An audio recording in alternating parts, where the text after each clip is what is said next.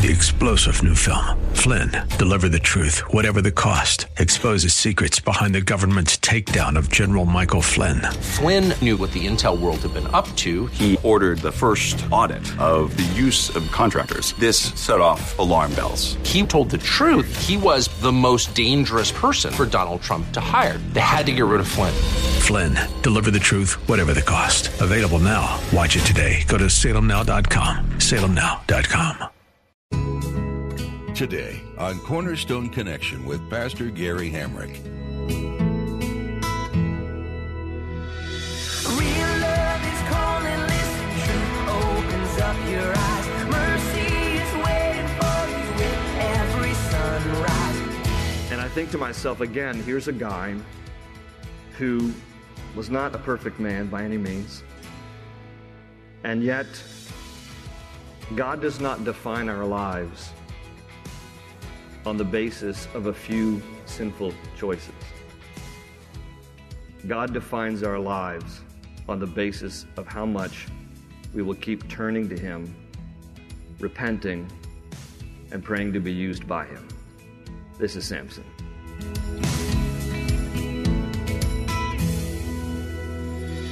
This is Cornerstone Connection, the radio ministry of Pastor Gary Hamrick of Cornerstone Chapel in Leesburg, Virginia. Pastor Gary is teaching through Hebrews. Samson again and again failed to live up to the God given potential that he had. He selfishly followed his worldly desires and continually drifted away from God. Yet, he always came back. Pastor Gary teaches you today that God will define your life by how often you turn to Him. Is He the one you always go to when life is going good or bad? If not, now is the time to begin implementing that. Train your mind to think of God in all things. Let your victories be His and seek His comfort in your failures. Let Jesus be the Father and friend that He is. At the close of Pastor Gary's message today, I'll be sharing with you how you can get a copy of today's broadcast of Cornerstone Connection. Subscribe to the podcast or get in touch with us. But for now, let's join Pastor Gary in the book of Hebrews, chapter 11, with today's edition of Cornerstone Connection.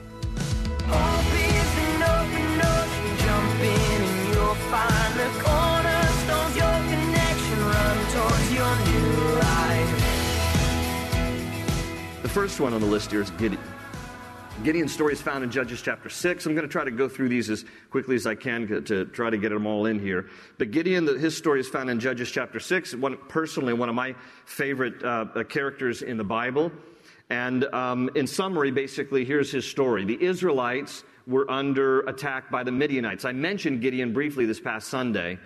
Um, and so the Israelites being un, un, under attack by the Midianites, and the Midianite people practiced what is historically called scorched earth policy. That is to say, when they would come into a country and attack it, they wouldn't just kill people or take people prisoners of war. They would burn everything down. They'd burn everything down. They would completely destroy it. So they would destroy fields and harvest and any, anything that was uh, vegetative, you know, they would just destroy it completely. And, and so as a result, the Israelites were hiding from the Midianites. And Gideon was one of these guys. He's hiding. The Bible says he is trampling out uh, wheat in a, in a wine press. So he's hiding in a wine press, kind of this, you know, sunken um, uh, hole in the ground, and he's trying to break apart the wheat to get, uh, you know, the, the, to separate the wheat from the chaff. But he's doing it be- hiding in, in a wine press because the Midianites are, are going to destroy any, any last remnant of, of wheat that was harvested. And the angel of the Lord appears to Gideon. And he's just, he's just, you know, it's just an ordinary day for Gideon. And the angel of the Lord appears to Gideon. And in Judges 6, verse 12, here's what it says The angel of the Lord appeared to Gideon, and he said, The Lord is with you, mighty warrior. But, sir, Gideon replied, If the Lord is with us, why has all this happened to us? Where are all his wonders that our fathers told us about when they said, Did not the Lord bring us up out of Egypt? But now the Lord has abandoned us and put us into the hands of Midian. The Lord turned to him and said, Go in the strength you have and save Israel out of Midian's hand. Am I not sending you? But Lord, Gideon asked, how can I save Israel? My clan is the weakest in Manasseh, and I am the least in my family. And the Lord answered, I will be with you, and you will strike down all the Midianites together. So Gideon's first response to when the Lord appears to him is, I'm not qualified. And he says, I'm the least in my family, and my family is the least in the least of the tribes of Israel. So he's a part of the tribe of Manasseh, which was the smallest of the tribes of Israel. And Gideon says, I'm the least of the least of the least. I can't, I can't save Israel. And God basically says to him, No, you can't, but I can through you. So I want you to go, and I want you to be used by me. And Gideon does. And he just exercises faith, even though he looks at his own inabilities and he trusts God for what God can do. And God uses him. And I mentioned on Sunday, he starts out with an army of 32,000, and God says, Too many, whittle it down, because God always wants to be glorified through the least, so that man can't take credit for what man has done. And so get rid of all these uh, people in your army, get rid of these guys, and get it down to a faithful 300. And, and then through a process that God told Gideon, uh, God then defeated the Midianites with an army of 300 Israelites so that everybody would know this was the hand of God. But Gideon trusted the Lord.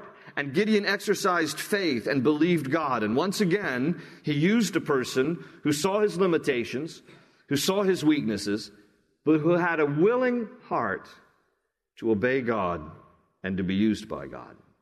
The faith lesson for me is, is that faith does not require a strong start just a strong finish. Gideon did not want to do this. He, he did not want to, which, you know, really, that is a commendable example in and of itself. The people who scare me are the ones who think that they're, that they're eager to help God out.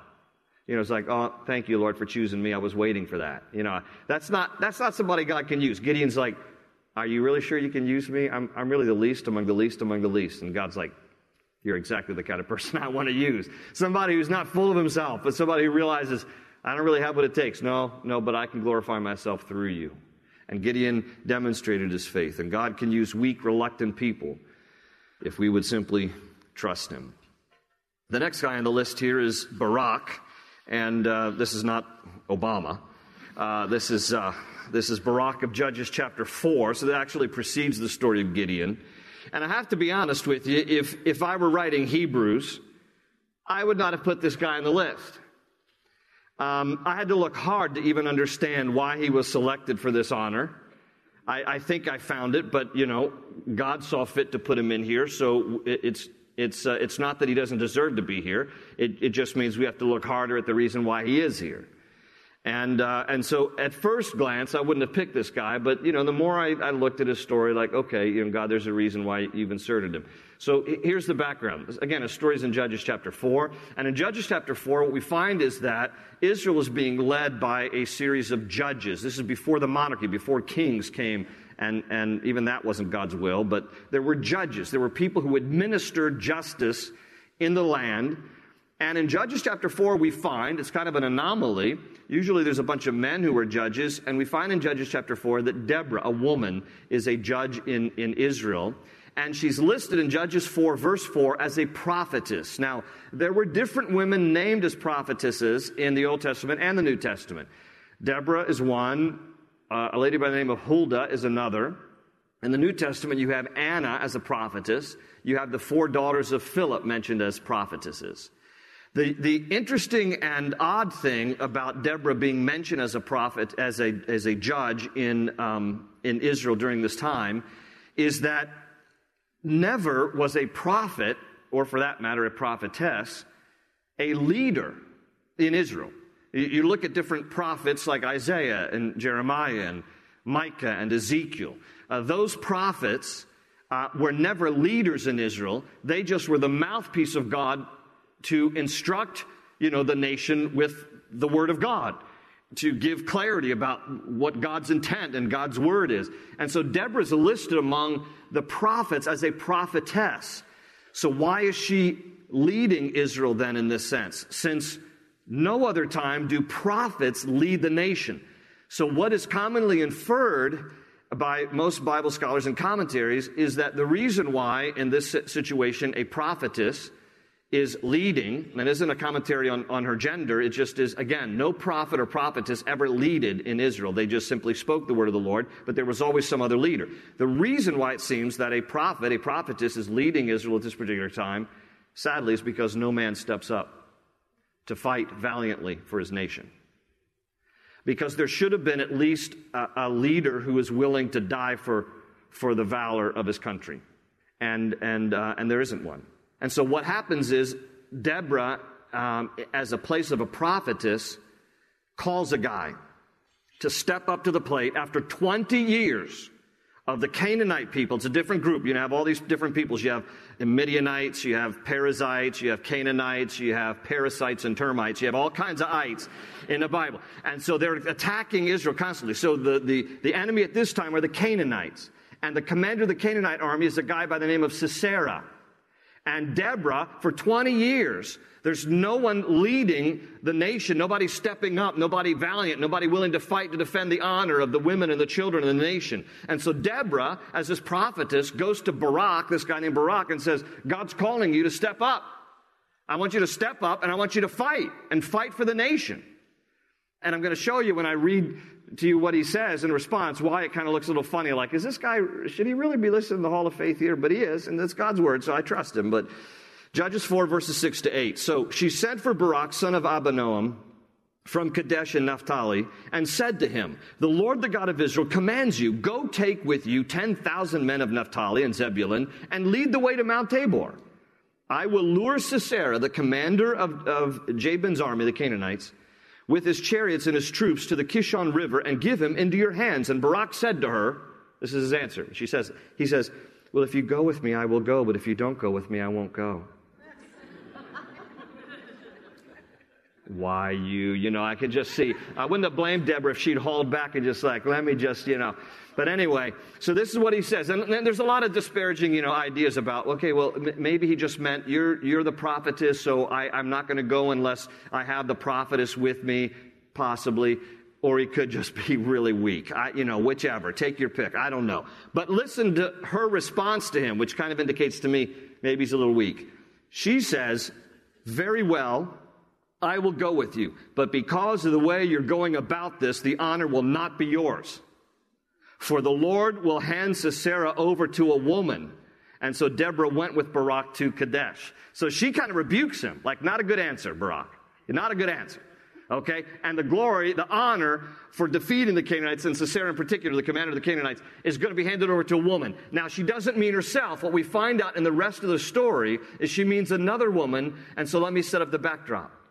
So Barak goes, and Deborah says, I'll go with you. I'll go hold your hand. Come on, let's go. And so Barak goes. I'm really working hard at trying to find a good reason that he's in here. And so Barak goes, and he routs the army of the Canaanites. And Sisera, the commander of the Canaanites, flees. And so Barak pursues him. And, uh, and, he, and he pursues him for 20 miles. Well, Sisera ducks into a tent of a Jewish woman by the name of Yael. She's there in the book of Judges. And Yael recognizes him as, You're the commander of the Canaanite army. I, I, think you're kind of our enemies. And so she says to Sisera, Can I serve you some cookies and milk? Would, do you have time to stop? I'm not making it up. She gives him some milk and she gives him some food. She goes, Do you have, some, do you have time to have some, some cookies and some milk? Was like, Yeah, sure. She goes, why don't you just why don't you just make yourself comfortable right here and you just have some cookies and some milk? And so he he lays down and he takes. She says, take a nap, take a nap. And so she feeds him cookies and milk. All right, and he takes a nap. And now Yael, this is the lady. Her name in Hebrew, by the way, means wild goat. Keep that in mind. While Sisera is napping, Yael takes a tent peg and a hammer and hammers the guy's head through his temple into the ground. So never take a nap near a wild goat, ladies and gentlemen. And by the way, this gives, gives new meaning to the expression, he got hammered. Anyway, come on back, listen to me. So Yael, she's the one who actually kills Sisera, and she gets the honor for killing, for killing the guy. By the time that Barak shows up, he's already dead. Barak hasn't done a thing. But anyway, be that as it may, he still takes 10,000 soldiers and he honors what the word of the Lord is through the prophetess Deborah, and he serves the Lord and he fights. And so again, there are times when you might be reluctant, but God uses even the most reluctant people who are just going to trust him and obey him and be used by him. All right? Next guy here in our story is uh, who else is on the list? Samson. All right, Samson. This is a complicated guy. Uh, there are reasons why I wonder why he's in here too, but you know, it gives hope to all of us. When you look at these people, you can realize not perfect people. Not perfect people. Now, most of you know the story of Samson. He is usually, if you grew up in church at all, he's, he's usually, you know, a children's story. They, they tame it down in Sunday school for kids because it's not, you know, it's, it's a little R rated. Um, but, but Samson is a guy who is also mentioned in the book of Judges. He takes up chapters 13, 14 through 16. He's a man known for his tremendous physical strength, but tremendous moral weakness. Now, by the way, usually, in, on, and back in my day, it was a flannel board, right? But, but usually in the kids' Sunday school classroom and, and on television movies about Samson, he's this ripped guy. He's really buff. He's, you know, he's like really ripped, okay? I don't think he was. I don't think he was because everybody was curious about the power of his strength. If you're really buff and ripped, nobody's going to be curious. You're going like, of course he can. Of course he can. You know, look at look at the guy. So nobody ever comments about how he looks. I'm I'm thinking this is not just me. A lot of people think there's probably nothing very extraordinary about his physique, because what was extraordinary was his strength, great physical strength, great moral weakness. Most of you know his story. He was called by God to be one of the judges of Israel, uh, but he had a weakness for women. And the Bible says that he fell in love with a Philistine woman. He's supposed to defeat the Philistines. He falls in love with a Philistine woman. He has uh, a relationship with a prostitute in Gaza. And then he also falls in love with Delilah. Hey there, Delilah, come on. I mean, you know, you know the story and you know the song. And so Delilah is paid by the Philistines to find the secret of his strength. Now, Samson takes a Nazareth, his mother was unable to conceive children, and, and by God's providence, she conceived, and God appeared to his mother and said in advance, He is to be a Nazarite. And a Nazarite was to be someone who avoided anything of the vine, nothing of the grapes, and who never touched uh, a dead body, and who never would cut his hair, because the hair was just a reminder that he was uh, uh, consecrated unto the Lord through a vow. So this was Samson. And from the time he was born, under, living under a Nazarite vow. But he had, you know, this, this weakness. And, and yet God enabled him to physically be, be kind of supernaturally strong. And so the Philistines pay Delilah to find the secret of his strength. And Samson goes through this whole spiel with her, and he, and he deceives her. He says, "Well, the secret of my strength is if you, t- if, you know, if you tie me with seven bowstrings, uh, I won't be able to break them." And so she says, "Really? Okay, now she's getting paid off by the Philistines." She said, "Why don't you take a nap?" And so he takes a nap. You know, listen, guys, don't take naps. Bad things happen when you take naps. But anyway, and so so he took a nap and she ties him with seven bowstrings and then she goes hey the philistines are upon us and he breaks them all and she's like hey that's not fair that you told me that that would be the secret of your strength he's like oh sorry i was kidding you what it really is are new ropes if you tie me with new fresh ropes that's a, and, and then I, i'll be weak she goes really okay why don't you take a nap and so he takes a nap and she ties him with seven ropes. Uh, not seven, but it just says new ropes. And then, he, and then she says, hey, the Philistines are upon us. And he, and he breaks up, and he breaks them apart. She goes, hey, that's not fair. You know, you, if you really love me, you wouldn't be doing this. You know, yeah, I told you, and you, you're down the end. And so he says, that's Hebrew. And anyway, so she says, so he says, Really, seriously, what's the secret of your strength? He says, Well, the secret of my strength is if you tie my long hair, if you tie it in seven braids using a loom, using a loom, okay? Put my hair in a loom and, and make seven braids out of it, okay? Then, then that's the secret of my strength and, and I will be weak. And so she said, okay, why don't you take a nap? And so he takes a nap. And so, and so as he's taking a nap, she weaves his hair in a loom, okay? And, and then she goes, hey, the Philistines are upon us. And he wakes up and he still has his strength. Now listen, by this time, the guy wakes up, he's got a loom on the side of his head. He's got a loom hanging from his hair. Wouldn't you know by now I shouldn't be taking naps? But no. And so uh, the Bible says actually at this point, it, it's in Judges chapter 16, verse 16. It says, With such nagging, she prodded him day after day until he was tired to death. I'm not going to comment on that verse, I'm just reading it. And so he says, Okay, okay already, okay. If you cut my hair, I'll be weak. And so she says, Why don't you take a nap? And so he takes a nap and she cuts his hair. I mean, the guy, the guy's all brawn, but not very many brains. And so he takes a nap. She cuts his hair.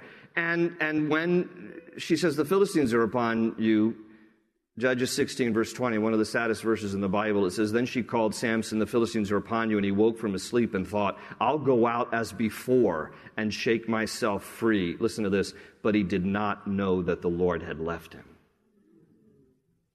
The Lord had left him. Now, the secret of his strength was not in his hair. His hair was a symbol that he belonged to God. And when his hair was severed, he was basically giving permission to declare that my walk with God is severed. And then the Spirit of God left him and he didn't even know. And he was subdued by, by the Philistines. And he was bound. And they poked out his eyes. And they took him to the temple of their god, Dagon. And they chained him between two pillars in the temple. And they demanded that he perform for them. Go ahead, dance for us, perform for us. And here he is blind now. I mean, it's, the symbolism is incredible with all of this. You know, I mean, listen, you know, compromise eventually costs us. Again, he's a very complicated guy, a weakness for women. At times, you know, wasn't really faithful to God. But here he is, now chained up between these pillars in the temple of Dagon, the god of the Philistines, and he prays one last time, Lord, could you please give me my strength one last time? Because the Bible says that there were many Philistines who were there in the temple, partying, just having a big party because they had captured the big, strong man of the Jews. And Samson cries out to God, One last time, Lord, use me one last time, one last time. And the Spirit of God came upon Samson one last time. And he used the chains that he was connected to these pillars with, and he, and he pulled the pillars down, and the whole temple collapsed. And the Bible says 3,000 Philistines died in that one incident, more than all the Philistines that Samson had slain during his lifetime. And I think to myself, again, here's a guy who was not a perfect man by any means. And yet, God does not define our lives on the basis of a few sinful choices. God defines our lives on the basis of how much we will keep turning to Him, repenting, and praying to be used by Him. This is Samson. The sum total of his life is not to be defined by the poor choices that he made in the course of his lifetime. And thankfully for us, our lives are not defined by every sinful choice we made because we serve a Lord who is gracious and forgiving and loving. And what he wants is for us to repent and to humble ourselves and to cry out one more time, Lord, use me. Now, Samson paid the ultimate price in that because he died along with the Philistines. But his final breath was, Lord, use me one last time. Use me. And God used him. And God can take people in all of our messy, sinful lives and dust us off and forgive us and cleanse us and use us for his glory one last time.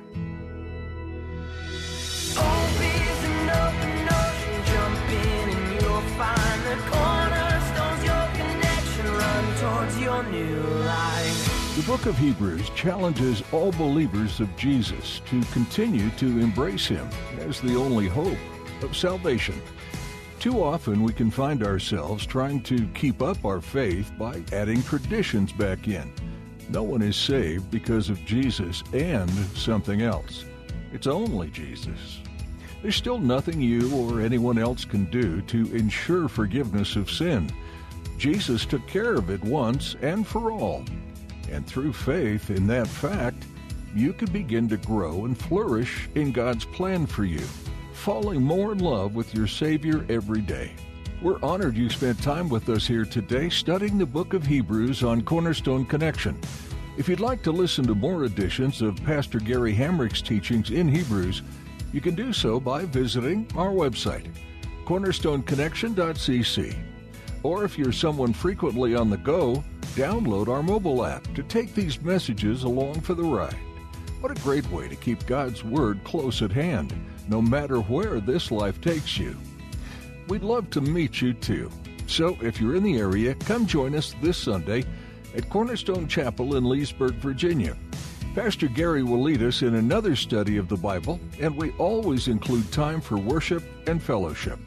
You'll find service times, directions, and all the additional information you need at cornerstoneconnection.cc. Thanks for joining us today for Cornerstone Connection. They say you're a wandering soul, that you've got no place to go, but still you know, still you know. you're not